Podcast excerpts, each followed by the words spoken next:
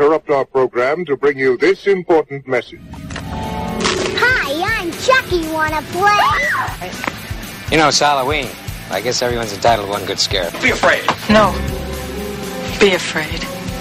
Be very afraid. ghouls and gore, and sometimes a little more.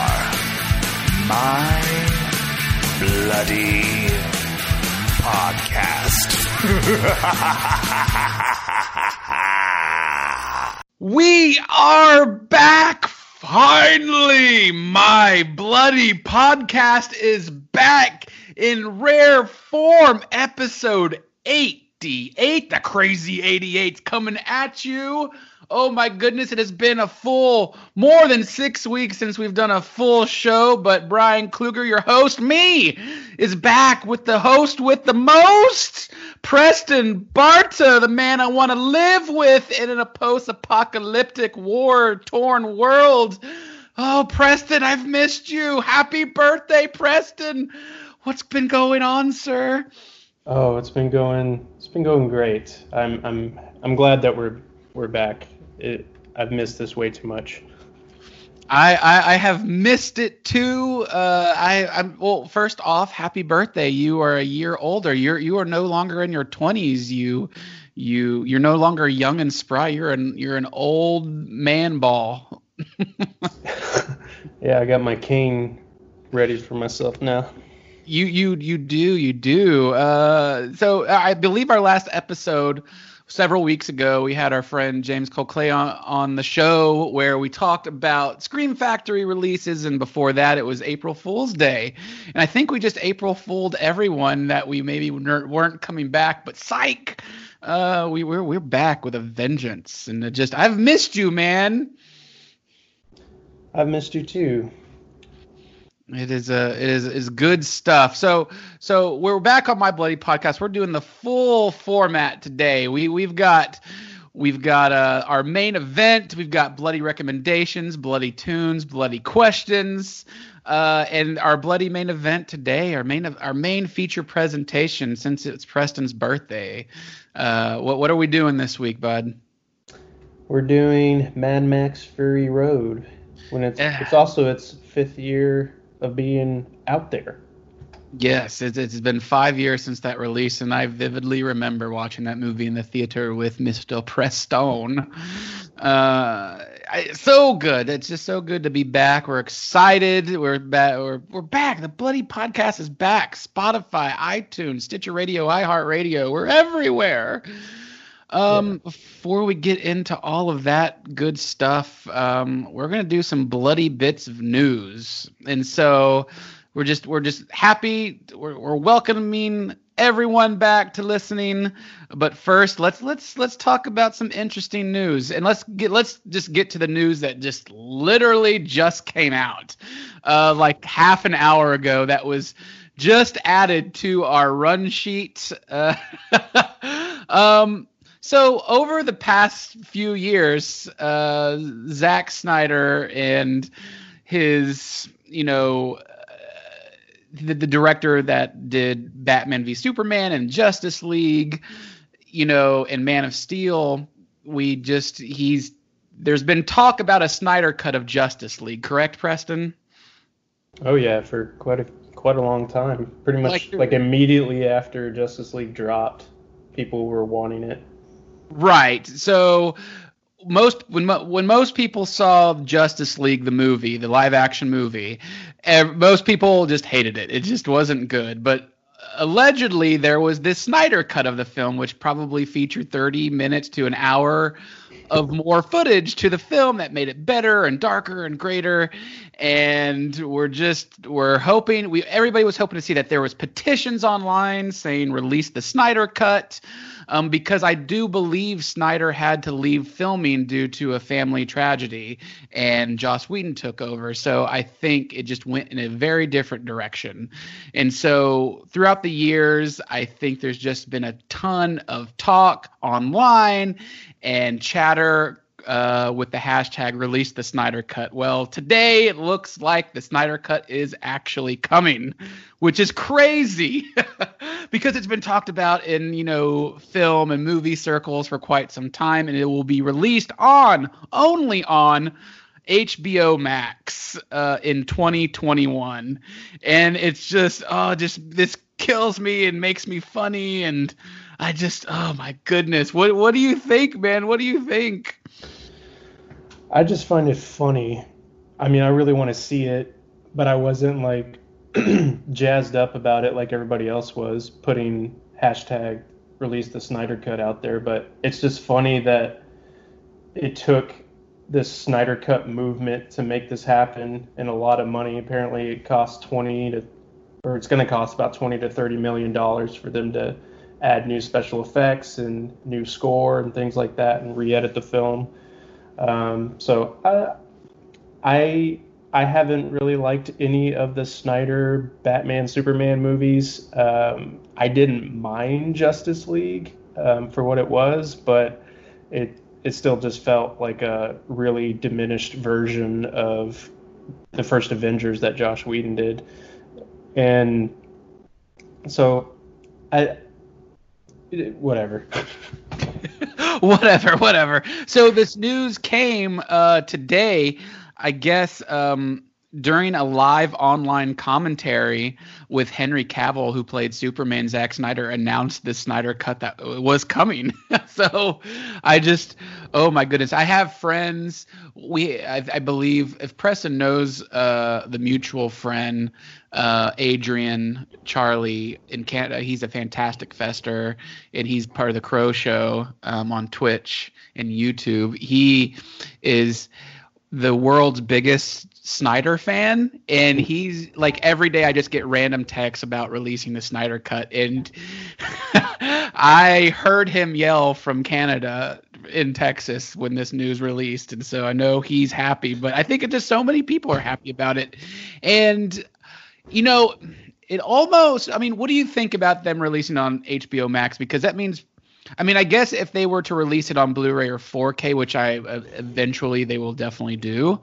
Um, I just, I mean, that's well. hopefully, we guys still haven't got Midsommar. No, we have In not gotten that. Yes, we have not. Uh, I would imagine that is coming at some point, um, but uh, who knows? Uh, but even even with that, HBO Max is different than let's say iTunes, HBO Max, you have to pay a monthly subscription rather than paying for it just once and right. having it. So I'm curious on how that's going to work because I mean, um, I'm HBO Max looks like a crazy amount of content. So let's hope that you know there will it, will sustain itself. But you know do you think this is a big selling point for it? Because to me it doesn't seem like a huge selling point. Like i think it's like a bonus but it's not like oh i gotta get hbo max now type of thing. I don't know. It seems like everybody on the internet on twitter and the film community is is very pro snyder cut. And so this is just a moment where they can prove that uh, they actually do give a shit so um, I don't know. I don't have HBO Max, but uh, yeah, I'm just kind of interested to see how it'll work on there. Um, but I, I, I'm definitely gonna check it out. There you go. Uh, the Snyder Cut will be released on HBO Max. I'm sure we will have a full review for you next year when that releases. Oh my god. Okay, Let's move on. Uh, so we've talked about Stephen King's The Stand being remade, and yesterday they finally released new images. They released the first images, the first look at some of the characters and production stills of this project, this fairly extensive project of remaking The Stand. And I've got to say, you know, it's kind of cool seeing these pictures. You don't see a lot, you know, going on. Uh, what made me laugh and took me out of The Stand was Whoopi Goldberg for sure. Seeing these photos, I just saw that and I just started laughing. I'm like, oh Jesus! I mean, I'm sure it'll be good in context, but just seeing her uh, as that old lady was really funny to me. Um, Preston, what did you what did you gather from these new photos? Is it more exciting? Are you less excited? What do you think? See, uh, the stand is one of my blind spots. as a Stephen King fan, but uh, I, I'm not seeing. I own it on VHS, but have yet to watch it, uh, the original series. But uh, I remember us talking about it not too long ago and thinking about all the people that are involved in it, like uh, what Heather Graham and Greg Kinnear and things like that. Um, Jovan Adepo from Watchmen and Overlord. So it's got great talent behind it, and so from a visual standpoint, it looks like it's got some good color grading. I don't know, uh, some unique camera angles and things like that, but uh, some really good neon light work as well. Um, there's a shot of Alexander Skarsgård as uh, Randall Flagg that looks pretty cool. And he's got a unique hairdo and a nice beard. Um, but yeah, um, I'm I'm excited about this one. I am too. I'm, I'm very. I mean, I'm I'm I'm, I'm going into it slowly. Like I don't want to go head first into it, being excited just because I know it could be you know horseshit but I, I hope not. Like i'm because i i i liked the book the the long as hell book you know and i watched that miniseries uh you know two or three night event back in the early 90s when it came out and i was a fan of it for sure. So uh i am Yes, I'm very curious to see where this goes. I think we won't really know for sure until we see like a pretty decent trailer uh, to see if it will do anything. But yeah, um, new photos are out of the stand now if you've been uh, clamoring for those. So there you go. Does it make you more excited that the director of The Fault in Our Stars is directing the first episode? I mean. The Fault in Our Stars, yes. I mean, I think a director can tell any sort of story, you know, in any genre. And I think Fault in Our Stars had, you know, looks good, you know, visually. So I'm excited about that. Uh, so there's that aspect of it. I mean, would I have, would I have chosen him? Probably not. Um, but I don't know. Would you? Uh, I mean, I I'm all for for directors. Uh, I mean, hell, the one that we're talking about now, uh, Mad Max Fury Road did Happy Feet and Babe, and those are like complete 180s, and yet uh, they're they're he's great in both directions. Um, I'm not comparing Happy Feet and Babe to Fault in Our Stars, but I, I agree with you that Fault in Our Stars at least looked good and had some good emotional beats, but I'm just not a big John Green fan. Um, but yeah, um, ha- have you heard any news about? Because I know that production was shut down during uh, because of COVID nineteen. Have there been like any updates about like what they're going to do in regards to picking that back up, or if they're going to be releasing what they have at the moment? I just I, I'm I'm not really up to date on what the release uh, plan is with this one. Um, as far as I know, um, I the the show had to rack production four days early in March, so it looks like they kind of wrapped it, um, and they got everything done beforehand, is what I'm thinking. So I think it's going to be released on time. I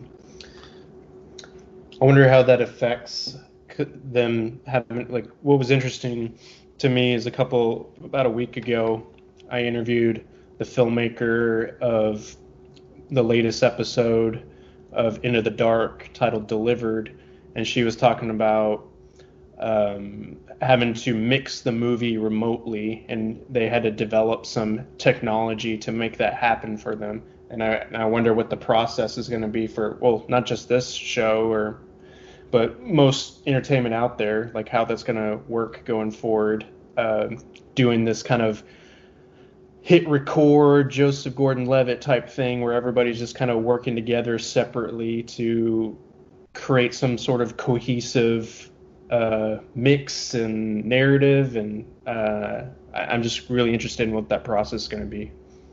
Right. Uh, I am. I, I'm very curious because it's going to be on CBS All Access, right? And it's going to be a 10 hour limited series, which I mean, I'd imagine 10 episodes, right? Yeah, I would say so. Yeah, so Does, does CBS All Access like have anything else other than like uh, Twilight Zone? Like, a, like I, I don't know. I don't have that service either, just because there's so many services out there. But like, Right, what what, what else do they have? Oh, Star Trek Discovery, but I guess that kind of ended. Yeah, so no, I I I own CBL CBS All Access. I pay for the the expensive one without the commercials. And yes, they do. They have all the Star Trek shows on there, like from the past, e- even the animated one and the original series. They have the the two new ones. Uh, they have the Good Fight. They have um, the Twilight Zone, which is the they have the old version and the new version. Um, and then you know all their classic stuff as well as feature films. Uh, so they they have quite a bit. Uh, they have a pretty extensive catalog, and with their old shows like Cheers or Gunsmoke or anything like that, uh, every season, every episode is on there. So it's actually it's actually a pretty good deal. And their film uh, library is excellent. Like they, I just watched Leon the Professional on there on CBS All Access, and I mean it's no commercials or anything, and it's, it's great. So I think that one's worth it. I think it's about five bucks with commercials and ten bucks without. Uh, and then if you're watching current programming, you can watch live TV. And if you're watching like any current television when it comes back, like reality shows or whatnot, it um, airs them every week for you on demand. So uh, it's a it's a pretty good service, I I'd say, if you're into whatever CBS has to offer. Cool. Yeah, no, it's it's definitely worth it. Uh, and I think this stand thing is going to be, it'll be hopefully it'll be good. So I'm glad I still have CBS All Access because I definitely get my use out of it. Cool. So there you go. Um, moving on, interesting little video game news talking about Mortal Kombat 11. Yo, it is out and it is uh, going in line with what they've been doing for the past few games they've been releasing. So if few games ago, they started adding horror and sci-fi movie characters to their to their character roster to you know fight with Liu Ka- uh, Liu Kang and Cage and Sonya and Scorpion and Sub Zero. So they started adding. They added Freddy Krueger in. They added uh, Jason Voorhees and Leatherface from Texas Chainsaw Massacre in. So this new Mortal Kombat 11 game has RoboCop and Terminator in it, uh, both voiced by the original actors Peter Weller and Arnold Schwarzenegger. Their likenesses are in it, and there is an excellent clip of the in-game play and the fatalities in this. And Preston just watched this a few minutes ago before the podcast. And him being a RoboCop fan and Terminator fan, I can't wait to hear what he has to think about it because I have no idea. Well, holy shit, it was amazing, man. Uh, yeah, because Preston's not a gamer, so I hope by showing him this, it's like one little half step forward to him. Like, shit, I got to get this game and play it. if the whole game was this, I would. It, I mean, it basically is. I mean, you could play them, you know, with each character and do whatever fatality special moves they have. Because that, I mean, that's what I've done with the the previous part ten with Alien and Predator and um, with Jason and Leatherface, and you just go through the whole motion of everybody, which is quite fun. I really hope there's a behind the scenes of this, just because I find it so funny knowing Peter Weller, Peter Weller, and just imagining him sitting in the booth doing that, like that viral video that went out with Hugh Jackman doing all the grunts and ah, ugh, ugh, ah. like I just want to see him doing that because there's a lot of grunts and everything, especially if you're fighting, getting shot at, and getting your back broken, whatever. Uh, just want to imagine like what that would be like. It is excellent. So Robo, one of RoboCop's fatalities. So in these games, there's about you know close to six different fatalities, and one of them, Preston, describe it. What you saw? You we talking about the last one, Yes. the kill, the kill shot, the finishing Yes. shot. Yes. Um, all right. So, if you ever seen RoboCop, you know that I think it's like chapter 27. I can't remember. There's like this great video on it that lets you know like what exact chapter it is if you have the Blu-ray or the DVD. Um, where he shoots the pervert that's in the dick that's trying to assault this woman. And so they pay homage to it in this video game trailer where the finishing shot, and spoiler alert, Terminator is the one that gets finished in this one, gets shot in the dick by one of those uh, firing rounds, the bigger bullets, and they he throws it up in the air and it falls on the other side. So it lines up perfectly where he's able to shoot him through the dick and then explode from the back. So all his limbs go flying everywhere. it's so bloody and gory and greatness. It's oh my goodness. I love these games are fun because I mean you could play online, but if you just want a quick like oh I got ten minutes to spare, you could play like two or three rounds, you know, with a computer or whatnot and just have fun with it. And it's wonderful. It's it's so good. And I'm just so glad that they got Peter Weller to do the voice for it again. Like, when was the last time he was RoboCop? Um, over almost 30 years ago, but uh, I'm sure he's done some like voice work here and there, and he's he's done the voice at comic cons and things like that. But right now, he's like so completely over it that I'm just they prob they had to have given him a fat check for it. Oh, for sure, for sure. I, I had no doubt in my mind. Meanwhile, Arnold would be like, "I'll do it for free." Yeah, no, for sure. Why not? Like, I mean, Peter Weller is mostly known for RoboCop. I just don't. I, st- I still don't get. I know he's your best friend. I just. I. I don't know why he just doesn't accept and love that this RoboCop business. Well, he's a he's a a Renaissance man that does a lot of art dissections and analysis, and he's a historian, so he probably just feels that he, he's above it. Well, there you go. There you go. Uh, but yes, RoboCop versus Terminator on Mortal Kombat 11. Check those videos out. Get that game. It is super fun. Moving on uh, to a bit of interesting news from a uh, a filmmaker we like quite a bit. Uh, Yorgos Lanthimos. Preston, what did he direct? Uh, he directed The Killing of a Sacred Deer and The Lobster and Dogtooth. He's a great He- guy. He He's a weird yes. Yes, no, for sure. He is an eclectic uh, bit of movies, and we might have talked about this before, but there's more news. Um, Yorgos Lanthimos, the director, he is teaming up again with screenwriter Tony McNamara, who did one of Preston's favorite movies called The Favorite. Yeah. And he, they're doing an adaptation of the 1974 Gothic Western novel Hawkline Monster.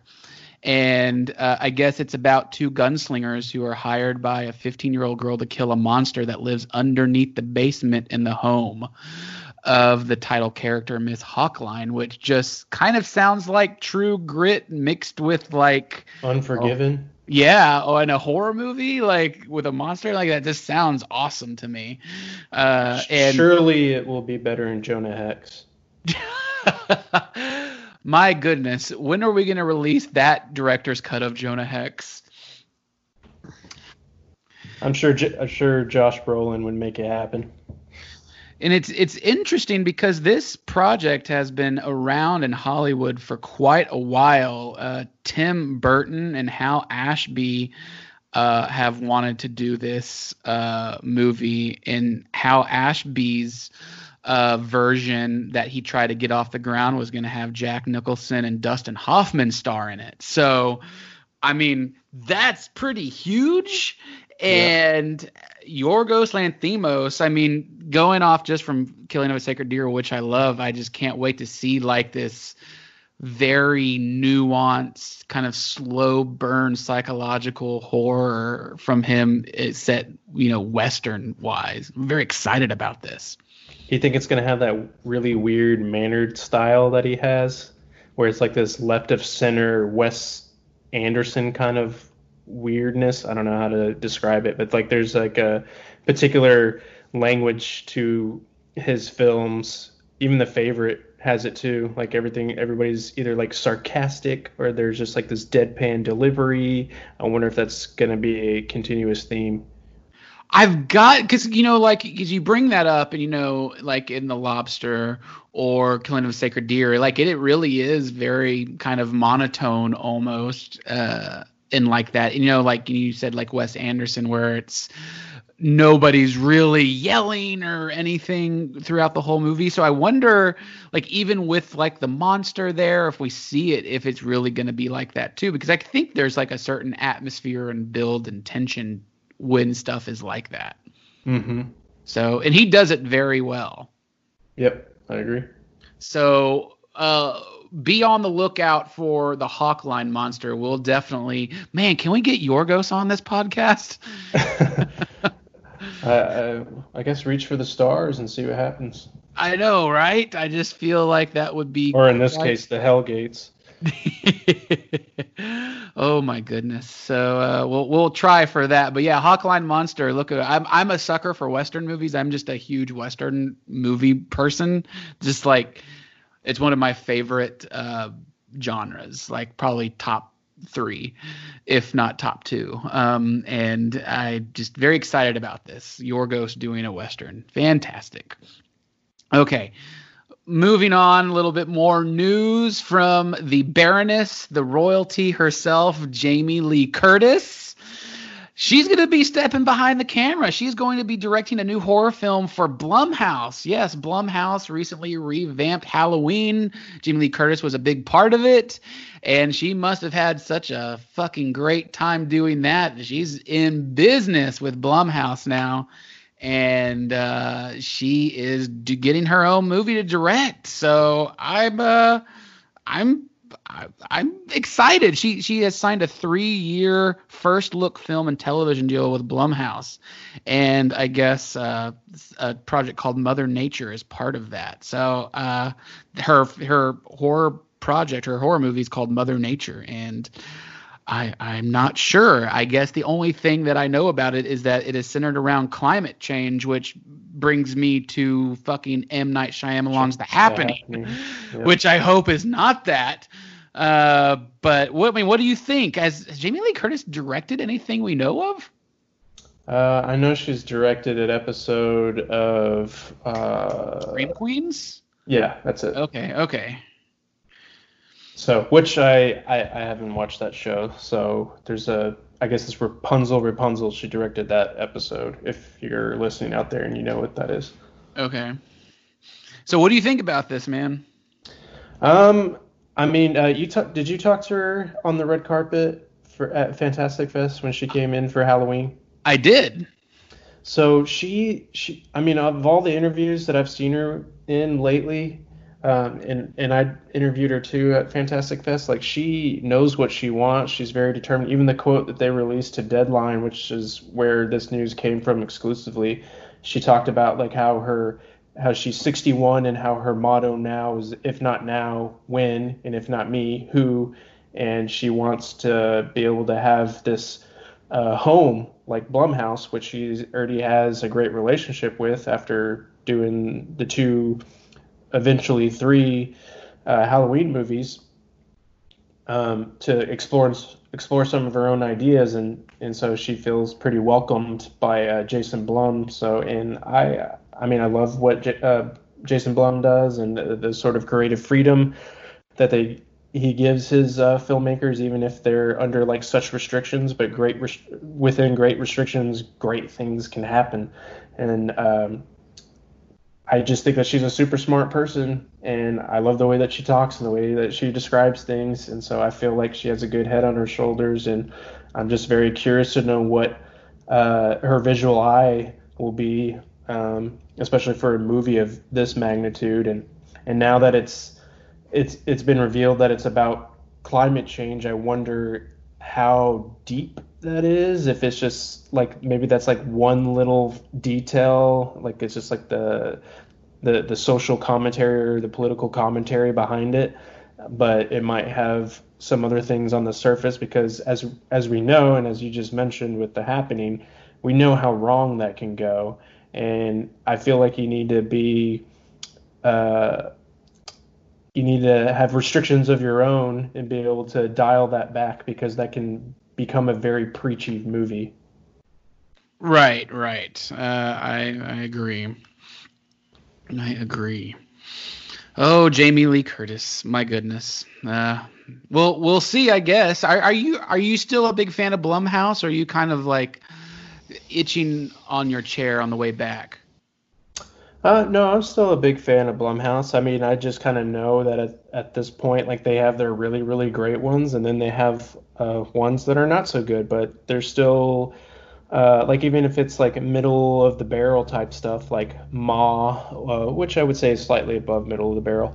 Um, and then I've been really getting into the Into the Dark series, the horror antholo- horror movie anthology series that they have with Hulu, and even those, like you will have a really great one, and then you'll have a couple of dry ones that aren't that good, but at least they have some really interesting ideas out there, and they're giving um, the keys to a lot of up and coming filmmakers, and so it's just really cool. Like even uh, like well, for instance, the one that I was just talking about earlier, uh, delivered. Uh, Emma Tammi directed that one, and she was the director of The Wind, and when I talked to her, she had like all these really interesting ideas that she brought to it, and it just kind of elevates it above um, middle of the road type of stuff. And so, yeah, I, I'm still a Blumhouse fan, but I recognize what's quality and what's not quality. I don't think they're churning out like uh, masterpiece after masterpiece or something a little more on par with A24, but uh, they're they're doing well and. Um, uh, so so I'm I'm there, especially for something like this. Like I'm just too curious to know uh, what a Jamie Lee Curtis directed horror movies going to look like, given her history and uh, like what sort of qualities she's going to be picking up from those that she's worked with, like Carpenter or Hitchcock uh, for, from her mother and things like that. So uh, yeah, I'm just too curious to know like wh- how she'll uh, build suspense and things like that. So uh, yeah, very very eager to see what that'll be like. Me too. Me too. Uh, there we go. Uh, Jamie Lee Curtis will be back to uh, update you on more of her projects directing style. So there you go. I just and I still can't believe she's never made a movie with her husband Christopher Guest. It just boggles my mind. Yeah, she needs to do that. What was that Friday night? Friday night at Freddy's or whatever. Five yeah, Nights at Freddy's. That would be good. Be good, good, good. All right. Uh, moving on to one of our last bits of news before we get into um, our record section. Uh, David Arquette. Um, our, our good friend David Arquette, and I hear James Cole Clay just squealing with joy right now. They are relaunching, revamping, remaking, resequelizing Scream, and David Arquette is returning uh, to the property as the uh, lovable kind of idiot cop Dewey.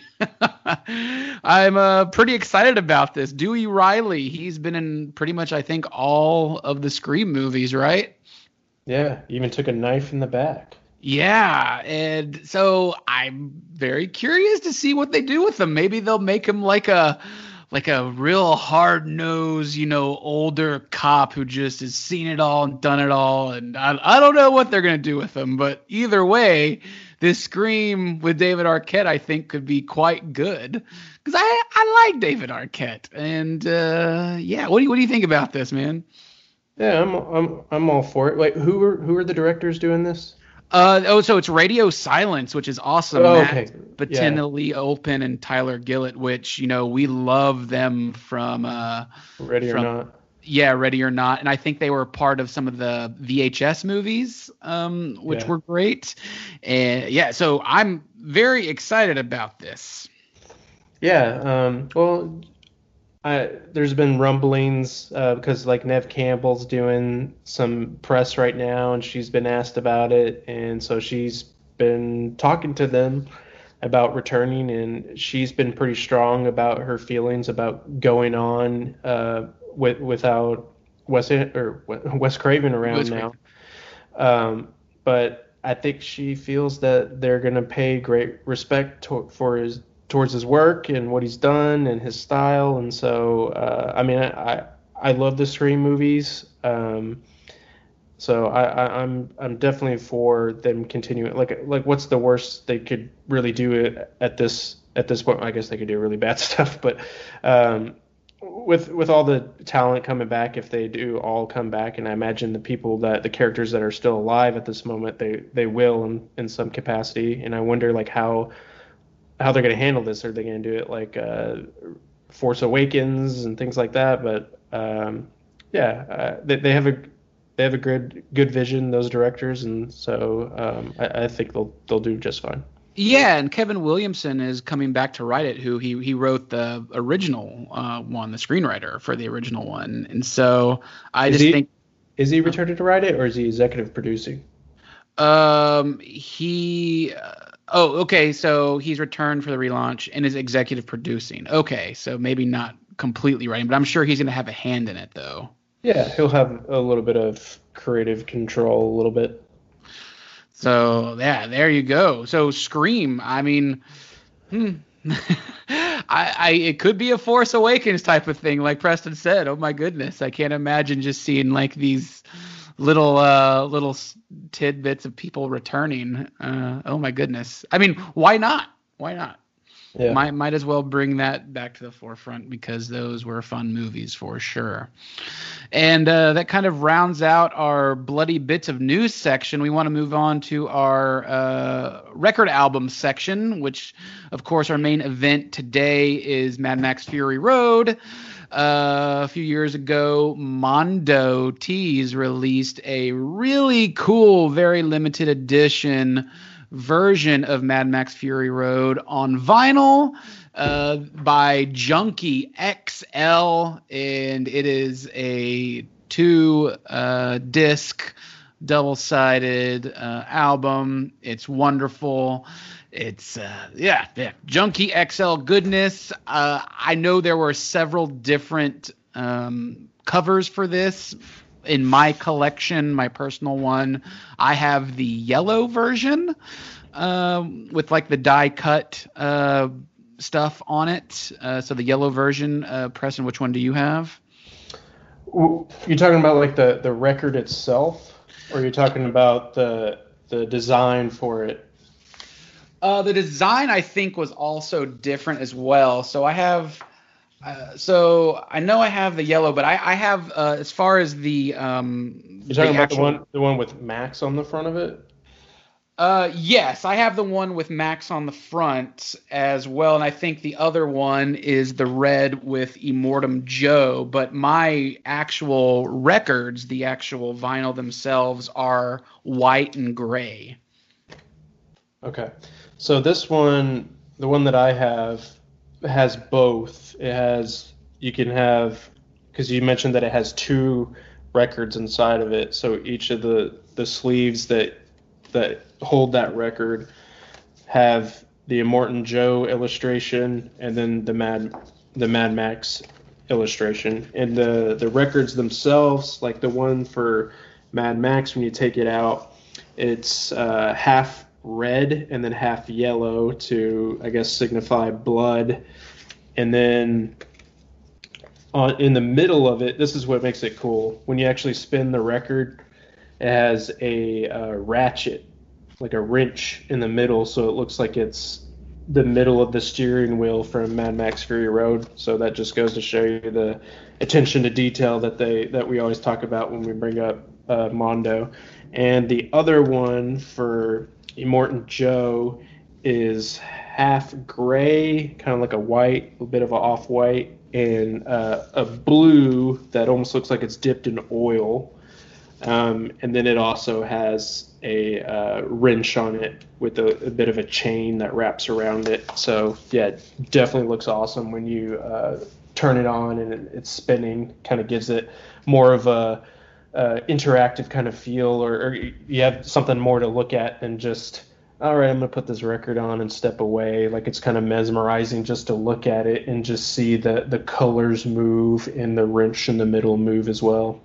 Yes, I, I completely agree. It looks awesome, and I have yeah that, that same one with the wrench and everything. It looks really cool. Yeah.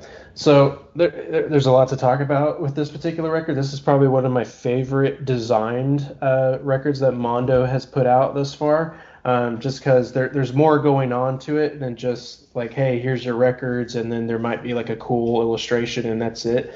Uh, this one, they put a lot of uh, effort into making it feel like it's part of the Mad Max uh, world. Like, uh, interestingly, like the the I think it was Target. I can't remember exactly where, but I have like several special editions of Mad Max Fury Road. It's probably one of the movies that I own the most, have multiple copies of, and have quadruple dipped. Um, one of them comes with a comic, and so the the illustrations themselves that come from a uh, Boneface, and you can look them up on uh, on the internet. Uh, but I guess that's a bit of a, a common name. So the the actual website itself is uh, Boneface co.uk and you can look up other types of work that he's done.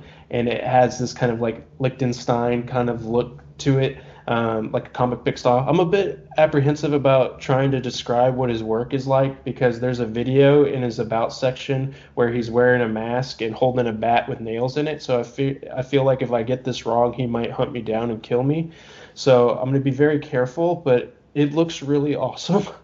Um, the, the also in the in the record is a little leaflet that talks about like uh, you know like who's all involved in it, but uh, it also has a piece of the illustration to, for uh, the Mondo poster that released a couple years ago. Uh, sold out now, and I should also mention that this record that I'm talking about is also sold out. So again, most of the times when we're talking about Mondo records, um, if they don't produce a lot of them, like this one is a limited edition one that they brought back after five years um, for its fifth anniversary, they they're they're gone before we even talk about them. They're gone, and so you have to just like sign up for their news blast and be just ready with your credit card to pay, or they're they're gone quick. Um, but what you could take away from it from this is, hey, it may come five years later, or it may come back in stock. They're always they're always Mondo's all always repressing new things. Um, so just be on a lookout for when great opportunities like this uh, happen because you can get some really cool stuff. But um, as I was uh, talking about earlier, like if you take these uh, slips out and you just look at just the the outside casing, like the main case that or package that holds it, um, it has like an orange background inside, so it, it's made to look like the symbol of where when they're pressing that iron on people uh, has that symbol on it, and so like just like taking apart piece by piece, it's just like really cool. And like it, it almost feels like you're you're reading a uh, like a coffee table book because there's just like so much going on here and so much incredible detail. But what makes Boneface's illustrations so great is that it's not just like hey there's he he captures like every little wrinkle and every sort of disturbance on people's faces like especially like Immortan Joe who's just as ugly inside as he is outside with his Darth Vader type of sound and look and has these like vulture teeth I don't however you want to describe it um, and he just kind of captures that with like such incredible uh, detail with uh, capturing like every little thing on his face. It's that's just that's just what makes it really disturbing, and it fits in captures that world of of Mad Max Fury Road very well. Um, what else is there to describe? Uh, also on the back of each of these little uh, Brian, how how do you like exactly describe? I don't want because I'm not I just recently, within the past couple years, I've always owned vinyl, but you're the vinyl enthusiast. Like the actual sleeves that hold each uh, record, what is it? Just a sleeve? Yeah, just a record sleeve. That's what it's called. Okay, so on the back of each of these sleeves is like more uh, art to look at. Um, on on the one for Immortan Joe, it shows uh, uh, what's his name, Doof Warrior, uh, playing his yeah flamethrower guitar. Yeah, it's a great um, great artwork right there for sure.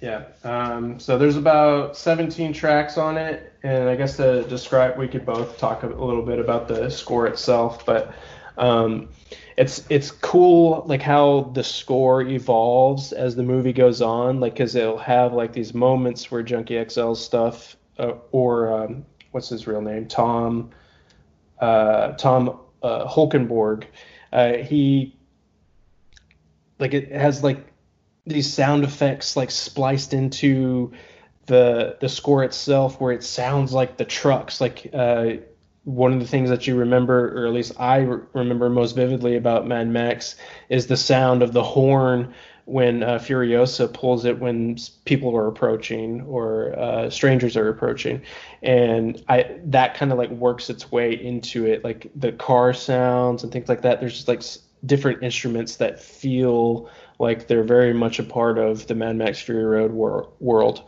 Um, and then in addition, like there's quieter moments to the movie that have like this classical score kind of feel to it. And f- for those who like really like this movie there's a, a black and chrome edition that released uh, not too long ago. And that's uh, director george miller's like preferred version.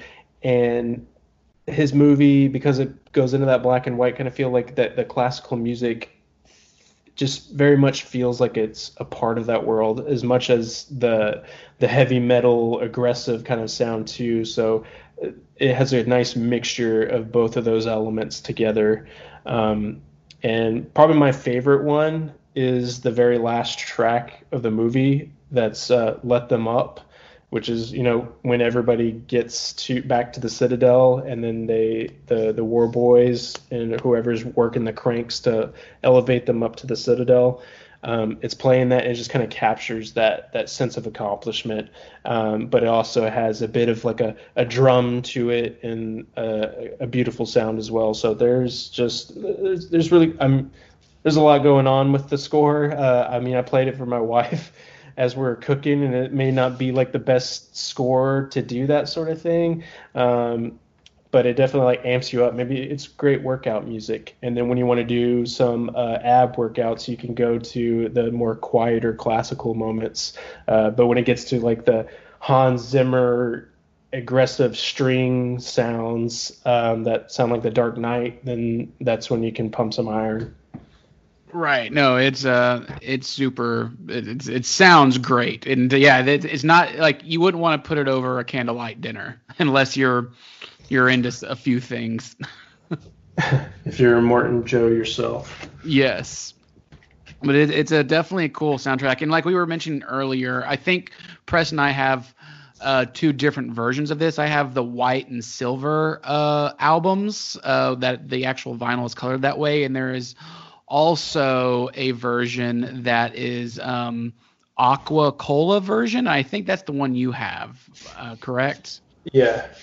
Yes. So um, they're they're both. uh, I think yours is limited to 500 copies, uh, which is quite awesome. Uh, and I think mine was limited to.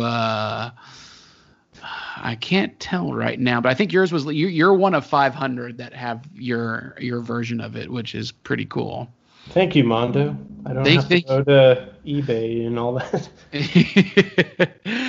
so uh, yeah, there you go. It is a it is pretty cool.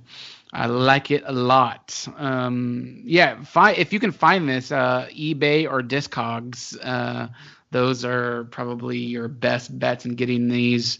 For you'll probably be spending between fifty and seventy-five bucks for the uh, for the set or for the record, and it's well Yeah, worth it too. Yeah, the you have to really take care of it too because it has this die cut slip cover that you have to be very careful if you're storing it because you could easily fold one of its edges. Um, so uh, handle with care. Yeah, no, for sure. Uh, and uh, yes, Junkie XL, what a fantastic score. Mondo Tees, you outdid yourselves uh, with this release for sure. Um, I'm and you know they they've released this a few times. They have like the actual artwork of the movie on like yellow uh, vinyl or yellow and blue vinyl, I think. But this is the one to get. This has all the really cool artwork on it and the liner notes and the little poster that comes with it. Uh, it it's it's the way to go. Yeah, I agree. So yeah, you can get that on, or well, you can't get it, but you can look at their other stuff on mondoshop.com or through mondotees.com. Correct, correct. So there you go. There you go. Mad Max Fury Road Mondo. All right, let's move on. Let's move on to our next segment, Bloody Question Time. We haven't done a bloody question so long, Preston. I'm so happy to be doing this with you. Yes, me too. Especially this one. I feel like it can get really funny. Yes, yes, it will. So, our bloody question, if you forgot, we ask a question uh, related to our feature presentation. In a fun way, we answer it, we bring it to Reddit, uh, where our glorious readers and listeners will sometimes reply. And it was a fun one this week. Of course, it was.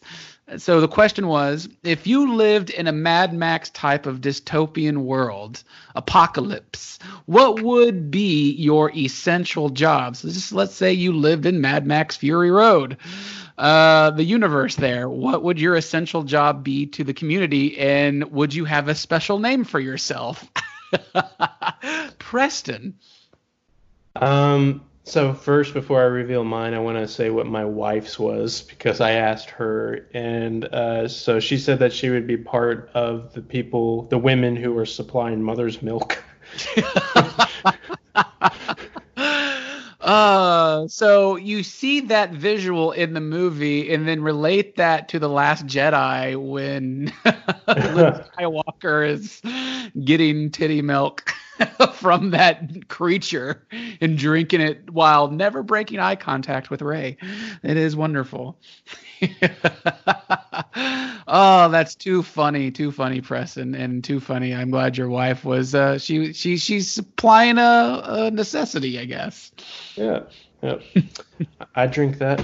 Um, my my my pick, uh, I was the first thing that crossed my mind just because one of my favorite skits in the past couple years on SNL was when Kylo Ren uh, did uh, Matt Radar Technician, where he, he's um, Kylo Ren dressing up as a regular guy working on the ship to get some information from the inside just to see how people are talking about him and things like that. And so that's pretty much what I want to do. The fir- I mean, the first thing that I do, wouldn't want to do is be a war boy, but I guess if I'm uh, playing these different roles, uh, except I would like to do something a little more quieter, perhaps uh, being one of the instructors helping the boys um, crank down the platform that comes up and down to the citadel. But um, I I would like to role play a little bit and just like have a normal name, just like Matt Radar Technician, and uh, just get collect information from all these different groups because I could have fun sitting with that guy from the Insidious movies who's uh, carving out babies and stomachs and doing tattoos and cutting hair and all sorts of things. So I just have fun uh, getting really weird with a bunch of different people. I like that. I like that. And your your name would be Preston what? Radar Man? well, I get, I wouldn't use Preston. I don't know how menacing that sounds, but maybe something that's maybe not even something that's menacing, but sounds like really just so under the radar, uh, like Henry or Hank or something. That I just like does, it. That just does not sound like Furiosa or Mad Max or Immortan Joe or Nux. Just Hank.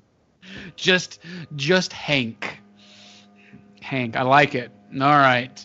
Uh, I answered that question. I would be a gardener by day and a porn star by night because I think those are both essential. And my name would be Hans Steinhands because I work well with my hands. I know I know this firsthand. Aha. no, I think I'd be a gardener because I think I can grow, you know, drugs or fruits and vegetables or whatever pretty well because I've done a little bit of gardening in my day, and that just seems like a fun outside job. And then, uh, you know, give uh, whoever uh, needs attention at night for a little fee or barter system. I like that. I like it. I like it. Do you like that, Preston? Would you hire me for day and nighttime activities? That depends. Do you have all your limbs and all your teeth? Do you have tumors growing on you? Uh, I would say no. Pure. Then uh, you're you're perfect in every way. Perfect. I have a baby brother. Wonderful. All right, shall we go to Reddit and read some of the uh, some of the answers, replies we got? Yes, please. Okay, so Astro Lupo said, "I'll try and set up a factory of silver-colored spray. Seems like a good deal to me." Which I guess in the Mad Max Fury Road world, that is fantastic. Yeah, I'd like to see how they collect that. that would be good. Um, Uh, like they're they're like right in their heroic moment, and they're like, "Oh fuck, I'm out of spray." you can't witness me. Yeah. I can't go to Valhalla shiny and chrome. All right. Uh, the person with the fantastic net handle Hasselhoff Pancakes said, My job would be trying not to get killed, and they would call me the Dodger. I like that. Bogus Nightmare said, I'd be a really pretty scantily clad wayfish model slave wife. Which I like. Uh, Brybase said, I make things out of leather and I assume my skills are transferable to human skin. They call me the rim worlder. Wow. uh, Brain Sick Psycho said, I'd be the baby giver to the women that test clean, but I get to pick which ones I give my seeds to. Thank you, Brain Sick Psycho. um, Bro Lioko said, I'd wonder if I could get away with being a scribe of some sort or storyteller. I'm sure some warlords would want to become legends, so maybe I could get in good with them enough to stay alive having no real Mad Max level survival skills as I am now. Hmm. Um, Ari Boers had the best answer. He would be Mad Mac and me.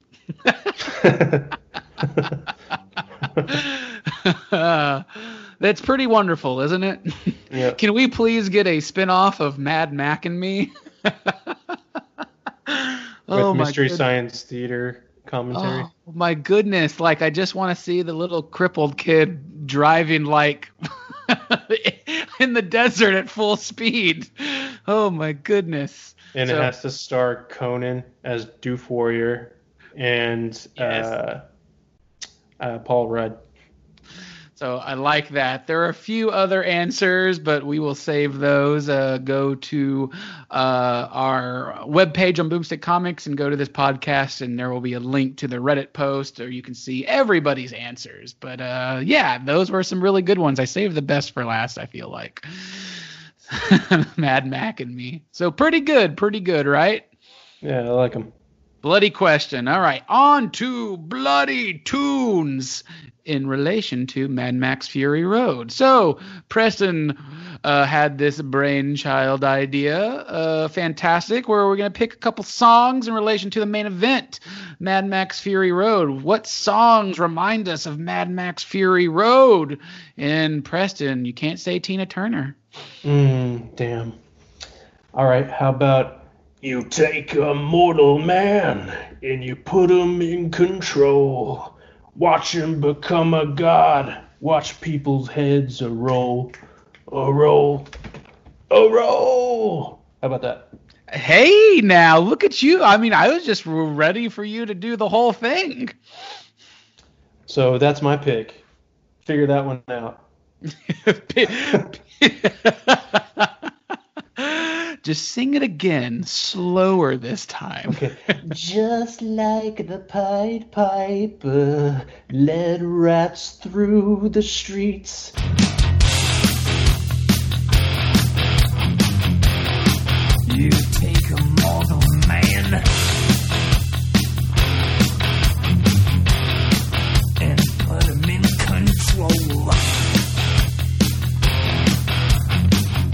We dance like marionettes, swaying to the symphony of destruction by Megadeth. Hell yes. That's uh that's that's greatness. I love it, Preston. I love it. Um. Uh, so so what makes you think about it? What, what, what why why pick that one? Well, the lyrics themselves, and also how the song evolves. Like it just doesn't feel like it's one monotonous song. Like it just continually feels like it's just bending and moving like parts of a of a machine. And there's, I mean, there's a lot to be said about the lyrics themselves, which uh, maybe not completely 100% add up, but the, I guess the fact that it just deals with, um, you know, a puppeteer and uh, being controlled, swayed by the political system in some way, and so there's a little bit of that going on in Mad Max. Well, I guess a lot of it, but uh, so it just it just felt true to me. Like even the sounds themselves, like with the metal music and how the song itself has a little bit of the quieter moments too. So it just feels like it's perfectly placed for it. Well, yeah, the, the Symphony of Destruction that really was like a major part of Immortan Joe's posse. They had like a whole like section for just uh, drums and guitars and everything to keep the music going. yeah. Um, it, it's, I mean, it's no Godsmack voodoo or something like that, but it, it, it does its job. There you go. I like it. I like it. Uh, mine, I went, I went. Uh, I don't know if it's all too on the nose, but I, I went uh, White Zombie Thunder Kiss 65. Ooh.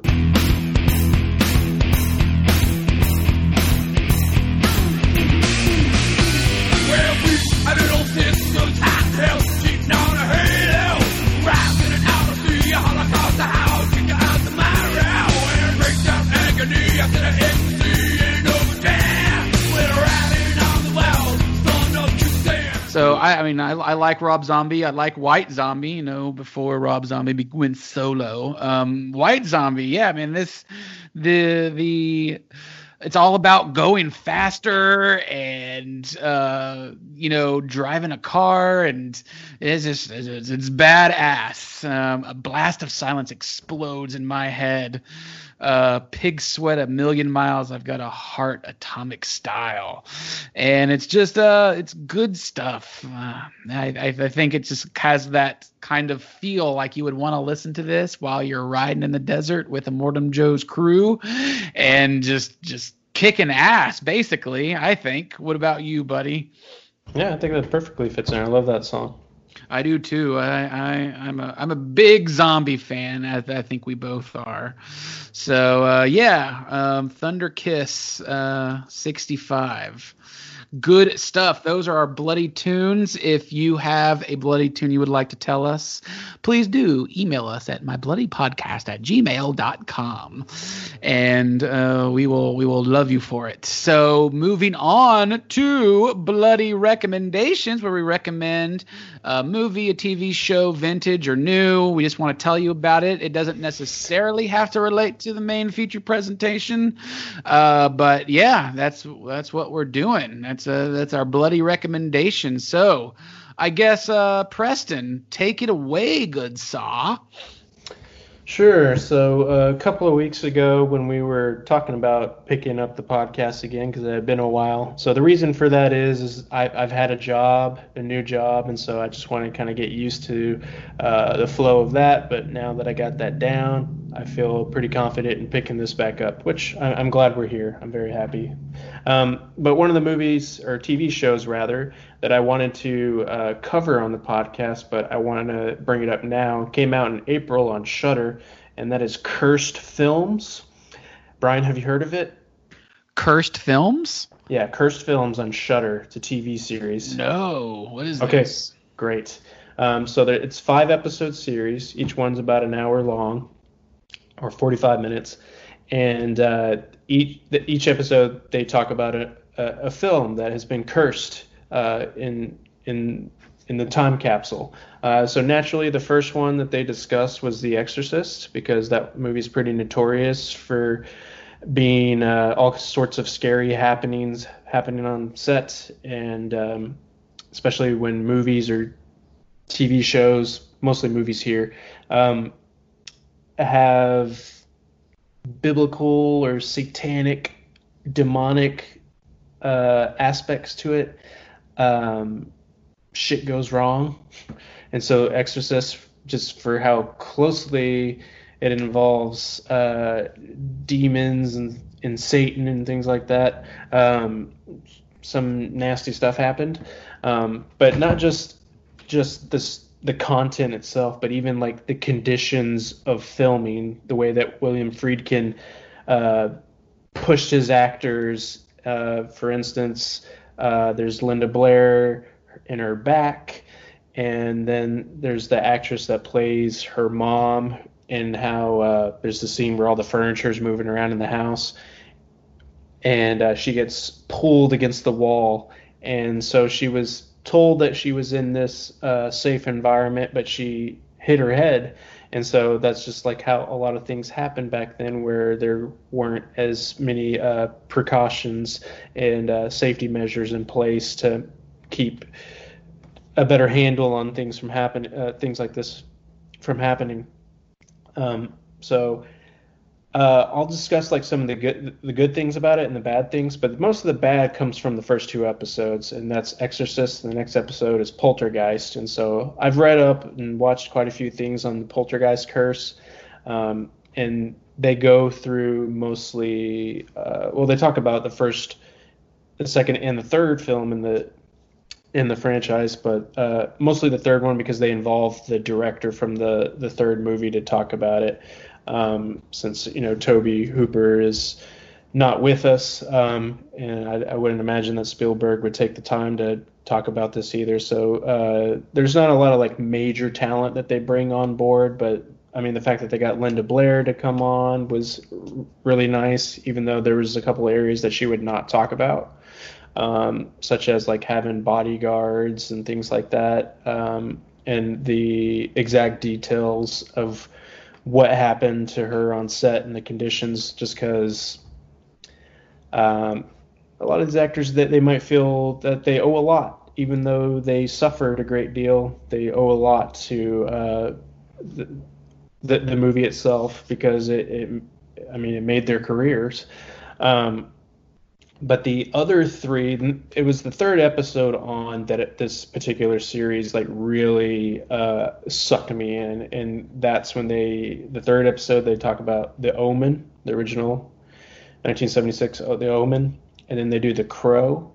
And then they do the twilight zone but specifically focusing on uh, john landis's john landis's uh, contributions to the film um, so, so, it's kind of like I feel like it's uh, on Vice. They have a series called The Dark Side of the Ring, where they uh, do a documentary about um, all like the nasty stuff, like deaths, murders, and craziness that happened within the wrestling world. So it seems like that, but for like movies, like you know all the deaths from Poltergeist and stuff that happened on the set. So this sounds like right up my alley.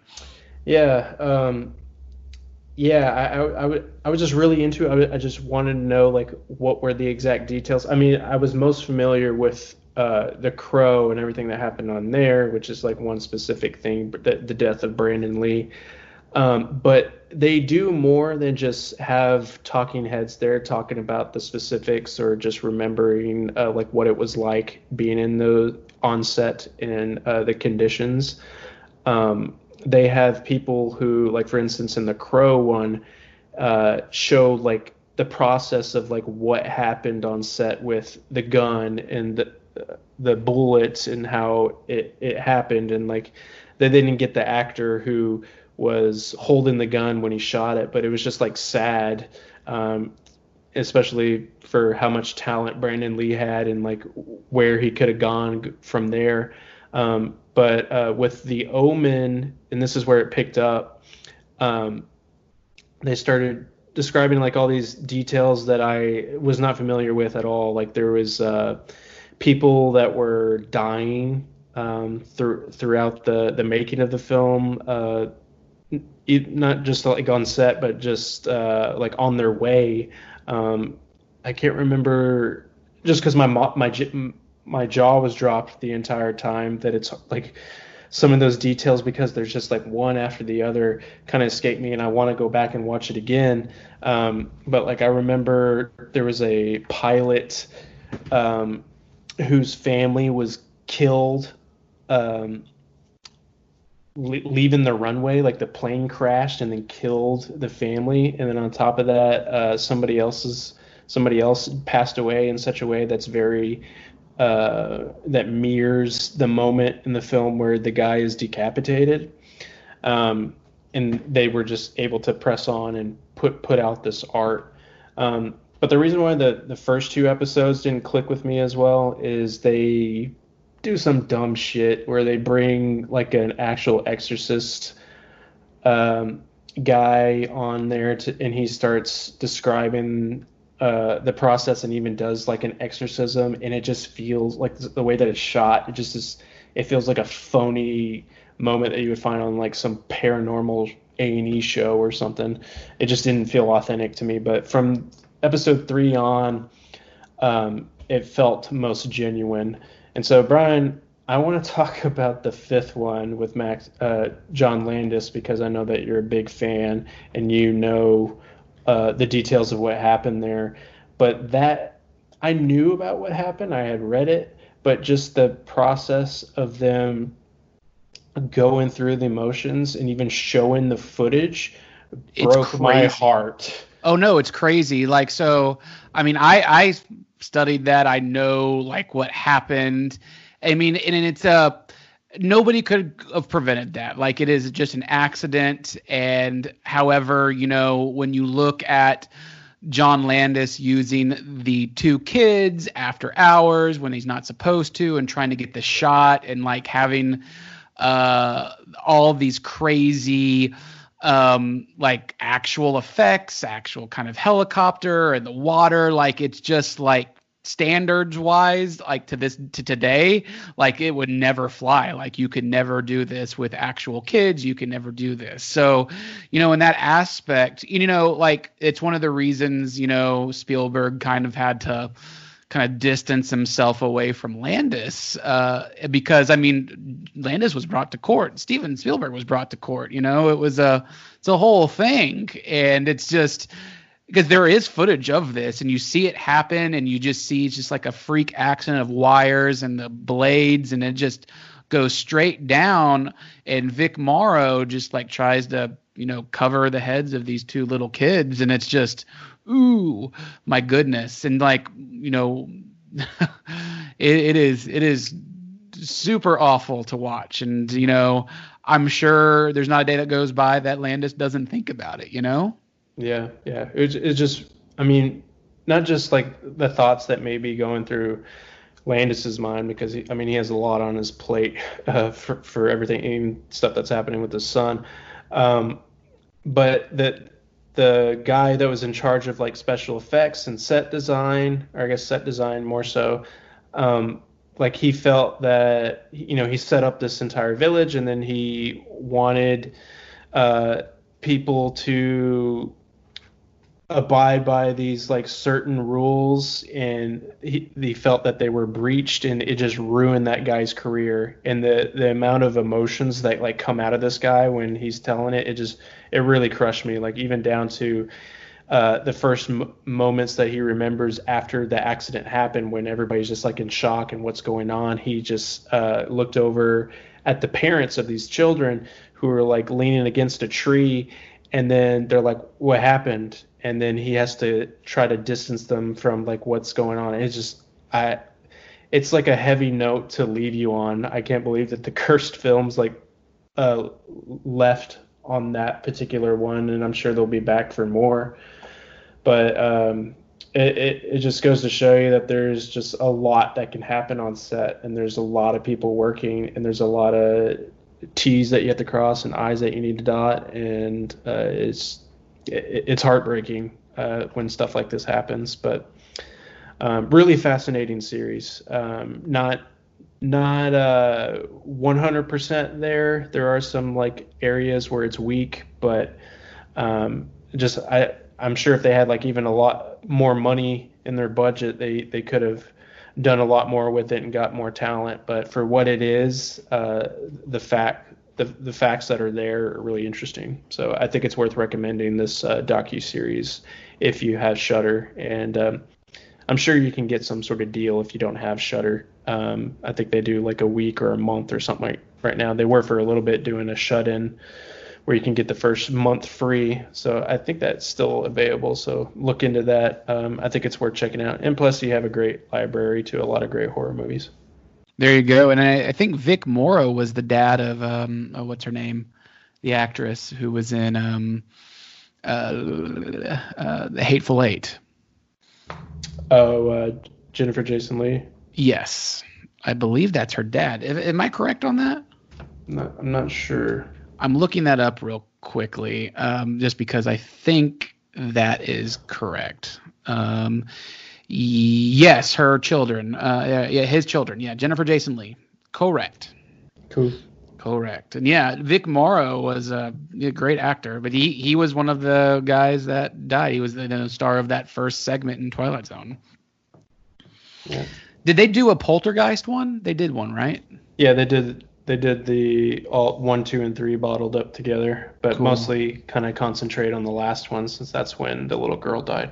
Yeah, but like the the older sister died or was murdered too. Um, Yep. Yeah, it's crazy. Yeah, no, uh, that's a fascinating series. Um, and I like stuff like that because there's a dark side I think to everything, and I think movies there's part of that too. Um, and like to go hand in hand with that, the dark side of the ring on Vice uh, about the dark stories of the pro wrestling world is fantastic. It's done really well um, with uh, you know slight uh, you know archive footage of what's happened and interviews and uh, it's done really well. So I, I definitely recommend that. Definitely, definitely. So all right, good good stuff, man. I like that recommendation. Yeah, should check it out.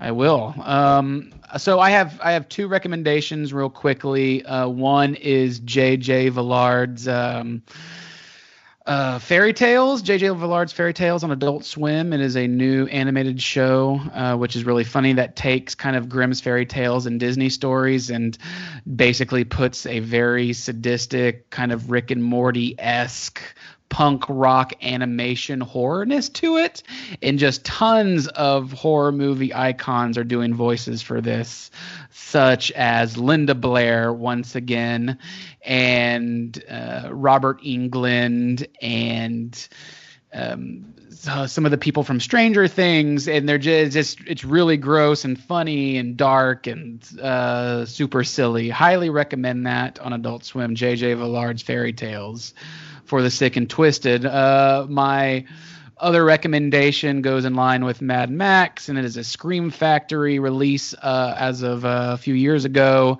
and it is uh, Exterminators of the Year 3000. I think Preston has seen this. Uh, yep. So basically, it's kind of like so. It's movies like Exterminators of the Year 3000 that make watching films at midnight with your friends worthwhile. you can like laugh and bask in the cheese and laughter and alcohol uh, at all of these uh, cheap stunts and bad acting. Uh, and it kind of so.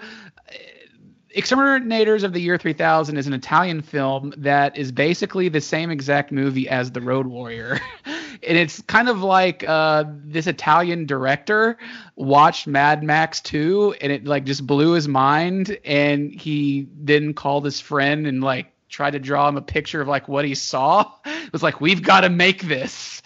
And he probably collected like a hundred dollars to make Exterminators of the Year 3000 and it is just it's a lot of fun and just basically the same story. Uh, and it's ridiculous and fun and great and stupid and everything that I like in you know cheap bad s- that it's so good horror movie or movies like this. Uh, I, I I enjoy this on a lot of levels. Uh, just so it's like one of my uh, not a guilty pleasure, but just like one of my fortes and areas that I love movies like this. What do you think, Preston? Yeah, uh, I remember a couple of years ago uh, when I hadn't, I didn't know anything about it, but, but when Scream Factory put it out, I, uh, I just naturally had to read some more information about it, just because I like that kind of stuff. I like stupid stuff, um, and taking chances on a lot of uh, movies that uh, Scream Factory or Vinegar Syndrome put out, and uh, I remember one comment of somebody describing it as Mad Max meets Casa de Mi Padre, and it's so perfect. Ah, yeah, no, it's it's it's so ridiculous, and but it's a it's a lot of fun, and I mean the acting is atrocious, although it's re- it's just highly entertaining. I mean, that's what it what it is, um, and it's it has a, a blonde chick, a young little boy in it, and then uh, a car and a the main guy. Um, it's just That's it's- description. that's really what it is. It's it's a um I'm trying to think of like uh it's they this Mad Max character along with this kid and this chick they try to find water while destroying a vicious gang led by a dude named Crazy Bull. so that I mean that's all you really need to know about it.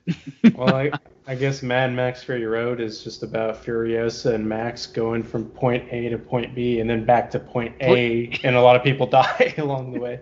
yeah, and, and, and for for water. so it's basically the same movie. T- titty milk for gas. Yes, titty milk for gas. It is it is a quite a fun thing to watch, and the the costumes in Exterminators of the Year 3000. I mean, the little kid just wears like a green cardigan um, through the whole movie, and a satchel, and the others wear like crazy leather coats. It doesn't make sense.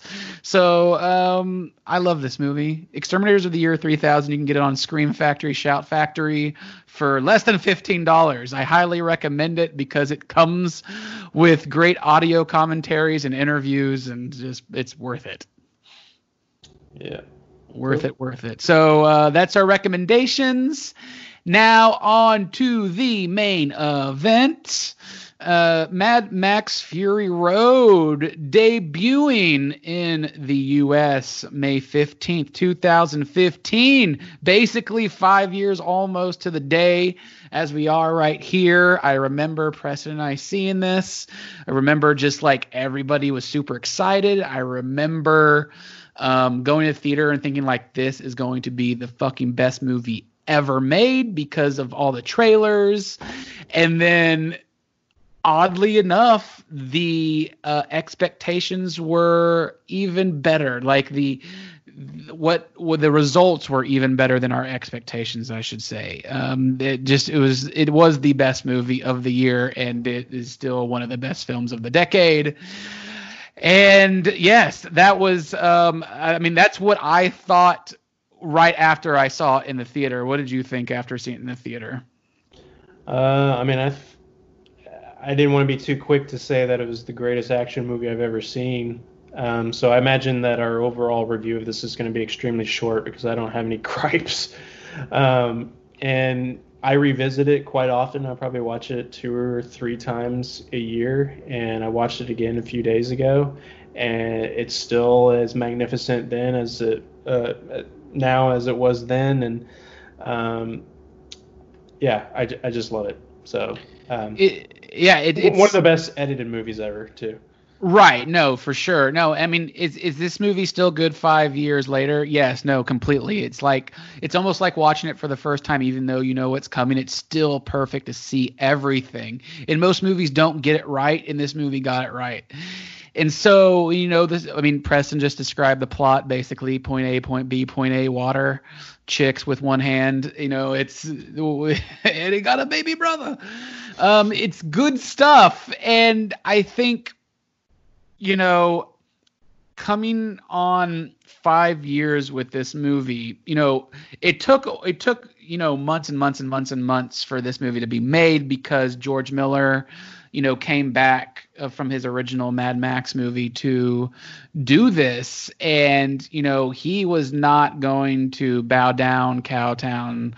Uh, to anybody, any studio exec. He was going to film it his way or the highway, and that's why it took so long to make. And he basically did the whole movie practically. Like all the stunts you see in the movie, everything was realistic. You know, there is a little CG in like a sandstorm or like placing a rock here, but like when like a big 18 wheeler is doing a jump, that is actually doing a jump. You know, they might have added like a background for it, but that's actually happening. The people who are traveling 90 miles an hour swinging on poles that's actually happening you know it's just the amount of safety and choreography and everything in this movie is like top notch gold a standard and it shows and it makes the film better uh, i think uh, would you agree Yeah, 100%. Like there, there's always something to look at with this, uh, and, and that's why I need to bring up the editing again. Is that you never? There's a lot going on. Like even when you think something's about to let up, it just continue. It just just keeps going. Uh, like a, a good moment would be uh, when Max uh, is looking at Furiosa, and then all of a sudden he falls off um, the truck, and then she grabs him by by his leg as he's falling out the door, and then there's uh, the crazy fat guy with the nipple ring that's about to run into him, and then Furiosa gets stabbed by her uh, gear shift knife thing by some masked lunatic, and then there's just there's just something going on at all times, and even the way that the camera pushes in on moments, like uh, if it was how uh, Michael Bay, you'd be shooting like these individual moments, like a, a gear shift or a foot being pushing on the accelerator, and you would be like, "Oh, who who who is that? Like, I don't know who that is." And then there's just like the the amount of technical wizardry that's going on here.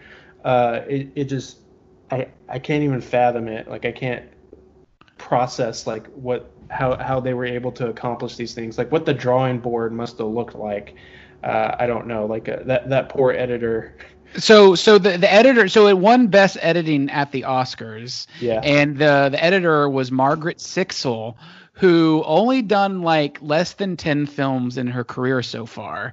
And she started with babe pig in the city and then went to happy feet. And you know you, those are both you know george miller movies. And then after doing happy feet and babe pig in the city uh, George's like, hey, you want to do Mad Max Fury Road? And if you look at those movies, you're like, holy shit, this is a huge, huge leap. And then there, there you go. That is uh, that she did it, and she won basically every single award in every um, every award ceremony of that year, like the AACTAs, the Academy Awards, the BAFTAs, the ACE, all the Critics Awards. Um, she won Best Editing for Mad Max Fury Road, and as Preston said, you know that well deserved. yeah and she hasn't done anything since No, she has not. No, she has not. I mean, I guarantee you, George Miller has been talking for quite some time now about doing the sequel to this, and I bet you um, she will come back for it. yeah i'm sure So, but uh, it's it's pretty crazy. So, uh, I mean, everybody knows about this movie. I mean, we know scene highlights, we know the plot and everything. So, five years down the road, talk to me, Preston. Is there any social or political commentary people have drawn from this movie? Um. Well, I, yeah, I guess there's a lot. There's there's uh, feminist themes in it. Um, there's a lot to be said about uh, unmasking evil and glorifying violence. Uh, mainly just like un- unmasking evil. Like uh, uh, there's a lot of. I want to be that person that says there's a lot of parallels today.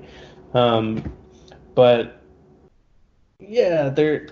I don't, know. Like there's there's uh there's a lot to be said about Immortan Joe and how he operates and how he controls uh, everybody and how they just believe him no matter what, creating this kind of cult-like uh, religion for everybody to worship certain things and forget about other things like water um, and s- sex slavery and uh, I don't know. There's a, there. I mean, we could pick a lot of things apart. I don't know. Where do you? Where would you like to begin? Well, I think you know if we could start it with the feminism thing, you know, creating the like the matriarch type of society where you know maybe you and I would agree that if we lived under something sort of something like that, things might or probably be better.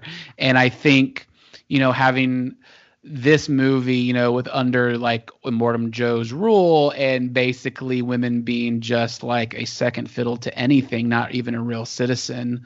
Uh, it shows a lot for like how the things are run. Everything is dried up. There's no life really anywhere.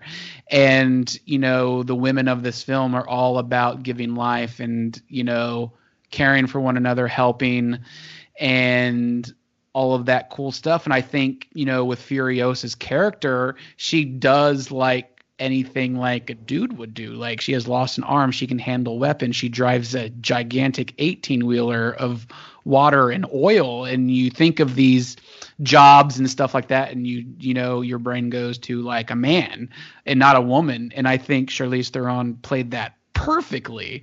Uh, and I think there's a lot of aspects of that there. And I don't know. I mean, maybe you can elaborate more on that. Yeah, um, I mean, there's the whole thing about we are not things in the movie, and then uh, as you eloquently described about uh, Furiosa, like that, any other director probably would have made this and made her a symbol of beauty and Charlize Theron's a very beautiful actress, but in here she's covered in oil on her face, missing her limb, and uh, driving this big truck. And then there's the the war boys themselves, who are uh, like a symbol of aggressive masculinity, um, how they're how they must die for the cause, and Immortan Joe, who has, like I mentioned earlier, like this very ugly uh, appearance underneath because they're all covered in you know sunspots and uh, tumors and just because of the way that life is lived there that it's just completely come apart and um, uh, I don't know what more to be said about that, but right, kind of at a loss. No, no, but but there's a lot. There's a lot there. Yeah, there is, and I think other themes that are explored in there, um, of course, like revenge aspect of Furiosa and Mad Max, you know, being captured and being told what to do, but also, you know, I think there's some sort of redemption aspect uh, theme with Mad Max solely because, you know, throughout the film, at least at the beginning of it, there's quick flashbacks to a young kid with Mad Max, and it looks like um, this little kid perished and died, and Mad Max might have been responsible or something like this for this kid. So I think he's trying to redeem himself in some sort of way. Is that what you got out of that? Yeah, um, I mean, at that point, like he like he's a loner, like he wants to just kind of be by himself. But I think just because of the the circumstances, like he just develops an alliance with Furiosa. But yet, you know, they they found how much uh, respect that they have for each other because they're both like kind of they they re- represent different things, but they're, they're cut from the same cloth. Like she wants to save these women who are just being used for a singular thing, and she has a past knowing like the beauty of the world. Um, so I guess that that might be something that is explored in the Furiosa movie that's supposedly coming from George Miller. Um, but yeah, there, there's there's undeniably something that uh, Max is wrestling with uh, maybe it was his own kid uh, dying and he feels responsible for that. And so uh, I, I, he probably just kind of developed that goal along the way that this is, oh, I can find peace within myself by uh, doing something for the greater good and knowing that he can do that and and he can go back to being his loner self uh, now that it's found peace. And so he can just live a more fulfilled life. Yes, I agree. And I think another great theme throughout, and as well as probably a few other George Miller movies, um, like the uh, theme of like family. Family and just finding a home to raise a family. And I know Preston, you know, you're you're raising a family in a home now. And I think with Fury Road, I think the goal is like to find a new home and like the caveat to that is like they already at their home they just don't know it yet kind of thing right um and i think there's a lot to be said with that because you know it seems like Mad Max doesn't have a home, and even at the end of the movie, he still doesn't want to stay there, kind of thing. And we don't really know why yet. But uh, I, what, what do you think about that take? Uh, no, I agree with it 100%. What, what are my feelings about like him just not staying? Is that what you're asking? Right, like oh, a feeling of like why he wouldn't want to stay at the home, or was he just trying to help and redeem himself and go off elsewhere, or do you think you know most of uh, Fury Road was basically just trying to not necessarily kill Immortan Joe, but finding a place to have a you know a better society uh, to raise a family and stum- something like that. I don't know. I I would guess that he just feels content now that he's made a better world for others to to live in because he didn't have that opportunity. Like he maybe let his guard down at a moment and then takes all the responsibility of what happened and that just weighs down his mind. And so he like i mentioned earlier like he could just feel at peace with that. And so I, maybe it's like a Thanos kind of thing, like, oh, I've already snapped my fingers and uh, I'm just gonna go live my life. Like I've done everything that I need to do here. Like I don't need to intervene and maybe poison the water, potentially poison the water again um, by being with Furiosa if they were to continue being be together. Like there's a hint of a, a some sexual tension or like a romantic uh, element to their dynamic, but um, I, I I just imagine that he probably just wants this is what they're working for. They deserve to own that themselves. And so I'm not going to be there because I don't want to intervene if um, because if he if he has a moment of weakness of of the the girl or the child dying like he just doesn't want to uh, open up a, another door of possibility for himself um, so it's probably just be best to be a loner right no i i, I agree i agree um, do you have a favorite moment or a favorite sequence from this movie? Um, I like. I mean, it's kind of like when what movie were we describing where we're like it's. I mean, the whole movie just seems like one really long scene, and it's just hard to like break down like one moment, but uh, I mean, I love it when Immortan Joe gets his uh, jaw ripped off. Um, um, I like I like uh, when Nux uh, says uh, he wants he wants to be responsible, be like that great war boy. Um, to deliver for Immortan Joe, saying like I'm gonna, i will pike her in the spine for uh, for you and keep her breathing, and he's like, no, put a bullet in her skull and bring my treasures back to me. Yet he failed that, and so it it was a mo- moment of realization for him, knowing that this is complete utter bullshit. Um, and so and he just comes to believe what uh, Furiosa and the rest of them believe, and so I just kind of like that that that character uh, evolution. Yeah, that's one of my favorite scenes too. That that one you just described with Nux. I, I like he was such a great character in that film. Yeah.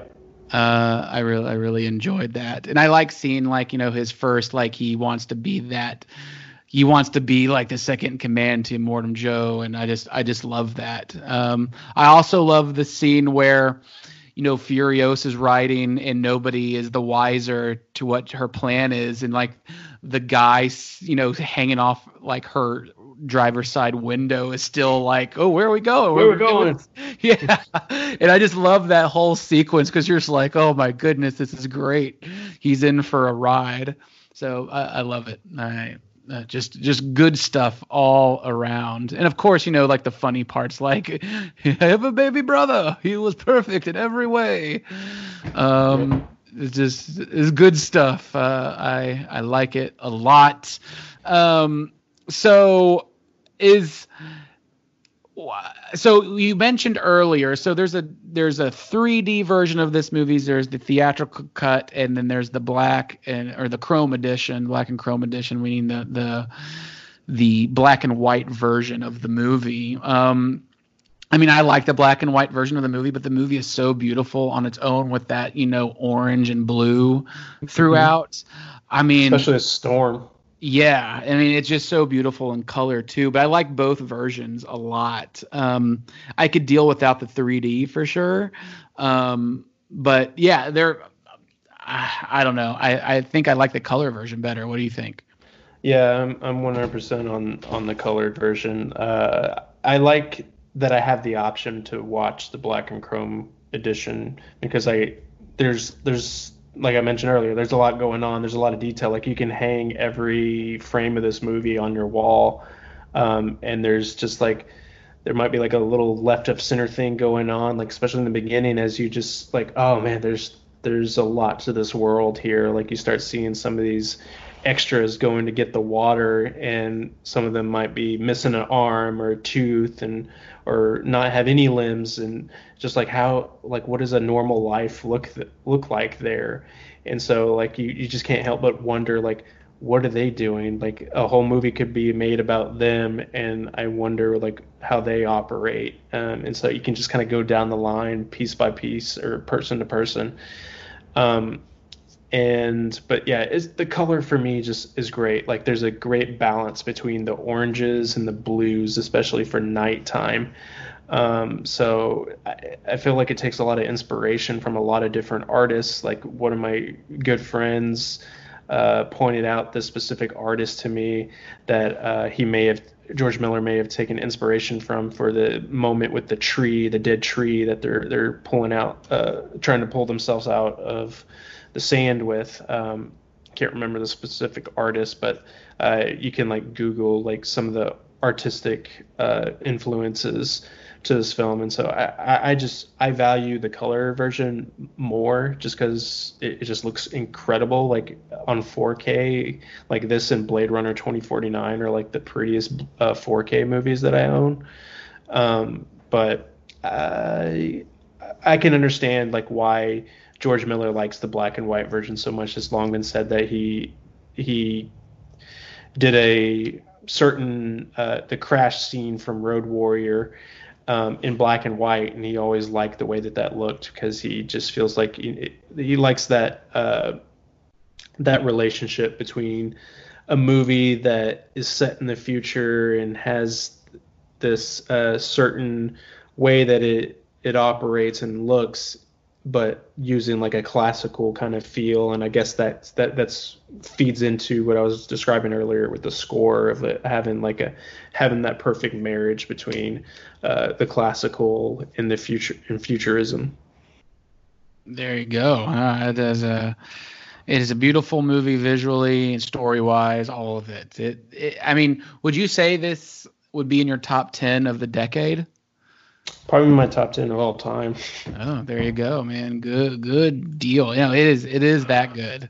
but It yeah i did. I, I did put it on my list for top of the decade i think i put it at number two um, I, I just value boyhood a lot uh, but i think these movies are pretty much like neck and neck for what they accomplish um, and how it's uh, i mean we, we saw quite a few movies after uh, start to fall in line with this of movies starting to be made more practically deviating away from it. And now there's the question of like well what do we do in this covid world where you know people can't be together uh, as much or be as in close proximity? And are they going to be using more special effects? And so uh, it's just going to be interesting to see how things evolve from here It sure will. I am. I am looking forward to it for sure.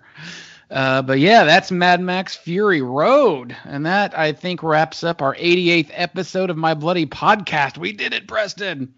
we did it there's more to go There is more to go. There is. We're we're going to be back every week uh, with all of the goodness. Uh, but yes, thank you for listening to my bloody podcast. We are on iTunes and Spotify, iHeartRadio, Stitcher Radio. We can be found on Boomstick Comics as well. Uh, just a whole bunch of stuff. Look up the Multimedia Men Podcast Network, and you'll find us all here. I am Bryan Kluger, um, and you can find me all over the internet at Boomstick Comics and High Def Digest and Screen Rant and YouTube, uh, and most recently Instagram. Got back onto Instagram, and uh, yeah, uh, Preston's all over the internet too, right? Yeah, I'm not taking my shirt off and putting shaving cream on myself, but I am there. He he is there. Where at? Uh, you can find me on Instagram too with the handle at Preston Barta B A R T A, where I'm sharing uh, physical media and uh, movie news and things like that. Um, you can find my writing for the latest in, uh, I guess, in digital entertainment or uh, home media at DentonRC.com for Denton Record Chronicle or FreshFiction.tv where I'm the features editor. Fantastic. And ladies and gentlemen, please try to find that Mad Max Fury Road Mondo vinyl. Uh, check out Cursed Films on Shudder, Exterminators of the Year 3000 from Shout Factory, and Mad Max Fury Road on Blu-ray and 4K and digital. And we vinyl. love Yes, and vinyl. All all of all of the Mad Max. Uh, we're glad to be back, Preston. Always a pleasure. And we'll be back next week.